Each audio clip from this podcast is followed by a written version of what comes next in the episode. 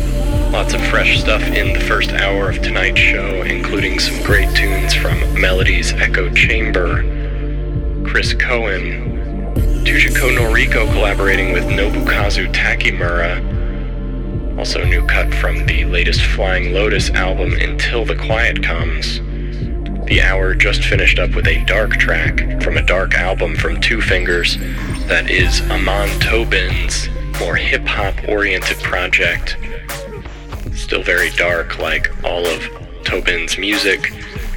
The album's called Stunt Rhythms. We heard the track Magoo. The second hour of the show kicked off with a track from Lapalux called Jaw Jackin' from the new release Some Other Time, and a track from the latest release Beams from Matthew Dear. It's called Ahead of Myself, just started. It's right here on the Beat Oracle.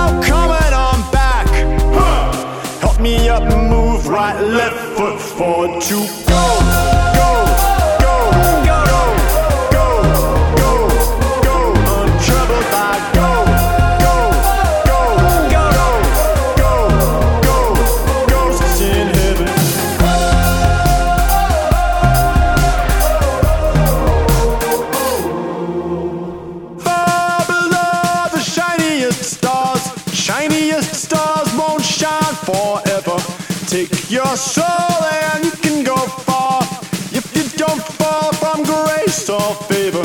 Gold awaits all those who star. You can take now and I'll take never. Now I'm coming on back. Help me up, move right, left.